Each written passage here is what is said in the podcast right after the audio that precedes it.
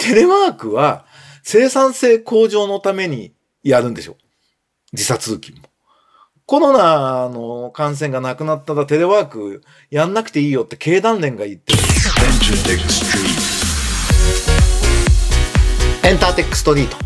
音楽プロデューサー、エンターテックエヴァンジェリストの山口のりかずです。このポッドキャストはラジオトークアプリから Spotify、Apple Music などにも配信しています。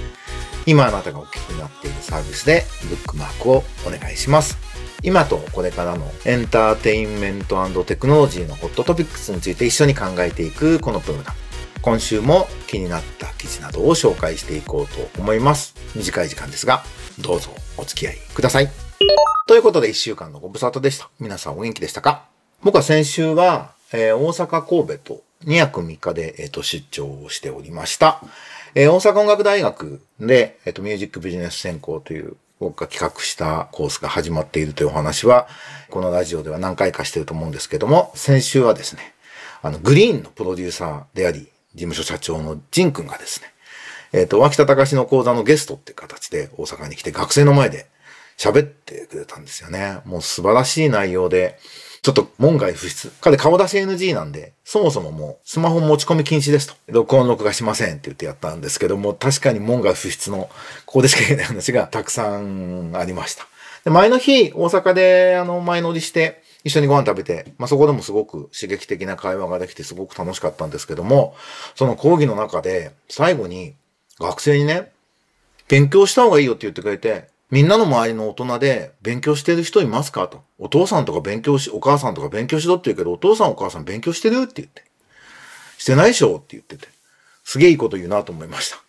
同時に、まあ僕も一応大人なんですけど、僕の周りの大人はみんなちゃんとなんか勉強を今もして成長してる人しか親しい人ではいないなって改めて思って、その後僕も講座をやったんですけど、あの僕はあの月に一回ずつその枠を取って山口の特別講座みたいなのやってるんですけど、年間通じて音楽を通じた自己実現をしようという話を始めてるんですね、4月から。で、今月はそのために武器を持とうと。音楽が好きで音楽仕事にしたくて若いだけでももう十分アドバンテージはあるけど、結局それだけじゃダメなんで、えー、大学にいる間武器を持ちましょうという。武器とはどういうことでしょうかっていうのをお話をしました。で、講義内容をそこで話してるだけだともったいないので、ちょっとまだやってなかったことに気づいて4月分から遡ってちょっと僕がどんな話をしてったかっていうのは、えー、ノートというブログサービスに書いていこうと思いますので、ぜひそちらをチェックしてみてください。まあね、相変わらずね、ともかくね、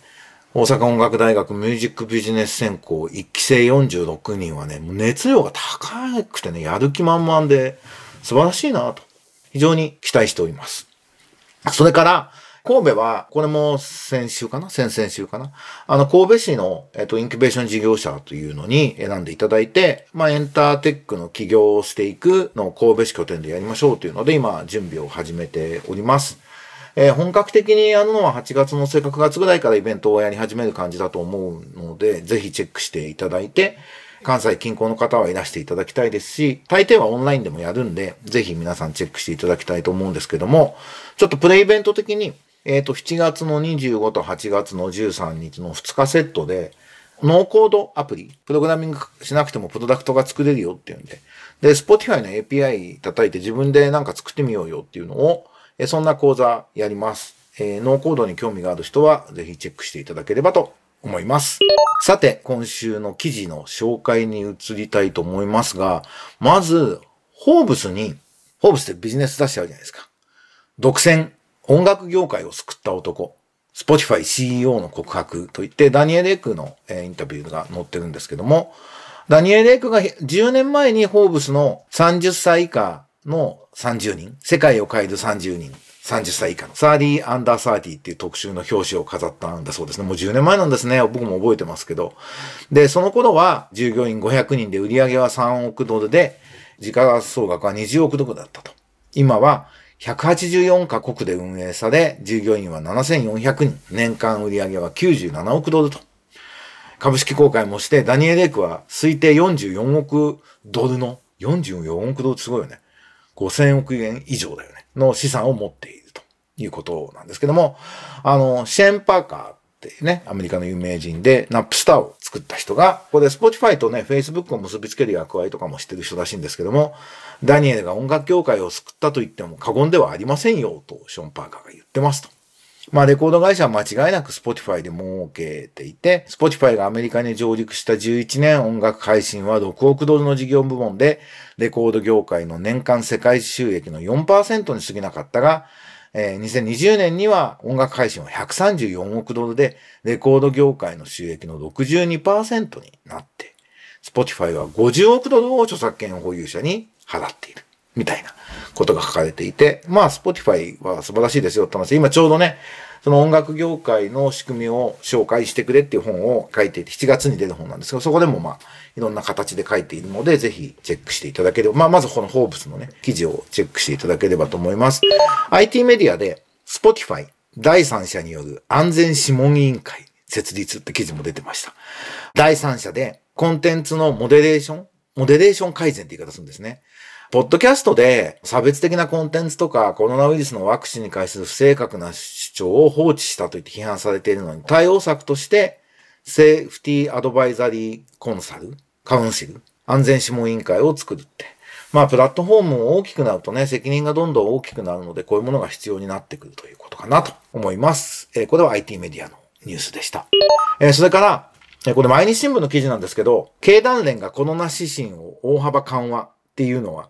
いいんですが、新型コロナウイルスの感染対策をまとめたオフィスや製造現場向けの指針を改定し、ワクチン接種が進み、感染状況が改善傾向にあるので、設備の頻繁な消毒を求めた項目を削除するなどを簡素化したと。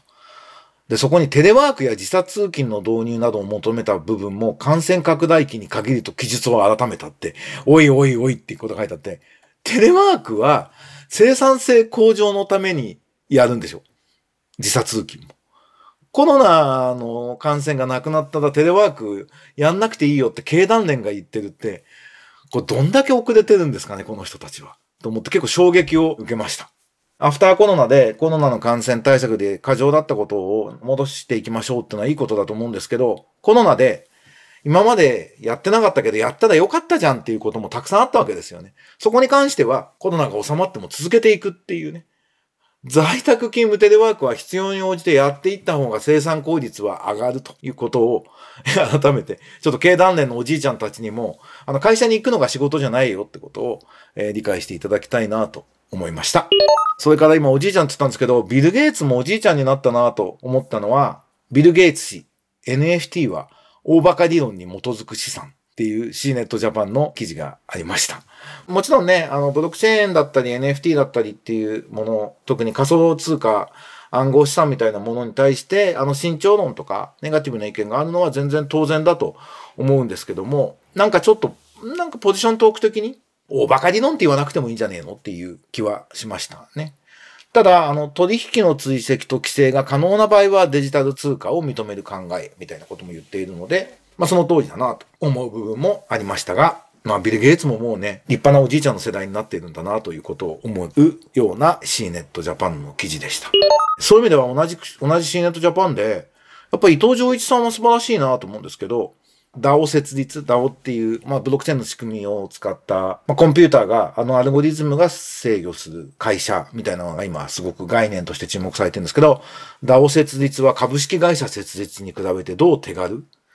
Web3 イベントで伊藤浄一氏が解説って記事があって。やっぱり素晴らしいですね。そんなにビル・ケンスと年違わないんじゃないかな。Web3 というのはまさしく日本のためにあるようなものだと思っているっていうね。こういうこう発言をしているのはすごく前向きに事態を捉えてどんどん活用していきましょうっていうスタンスを取ってるっていうのは、あの、とてもいいことなのではないかなと。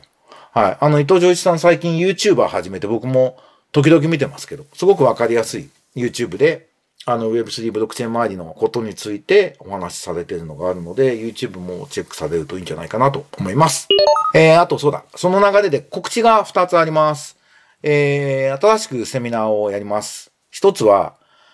未来のヒットはデータから作る。エンタメデータアナリスト講座、ボリューム1。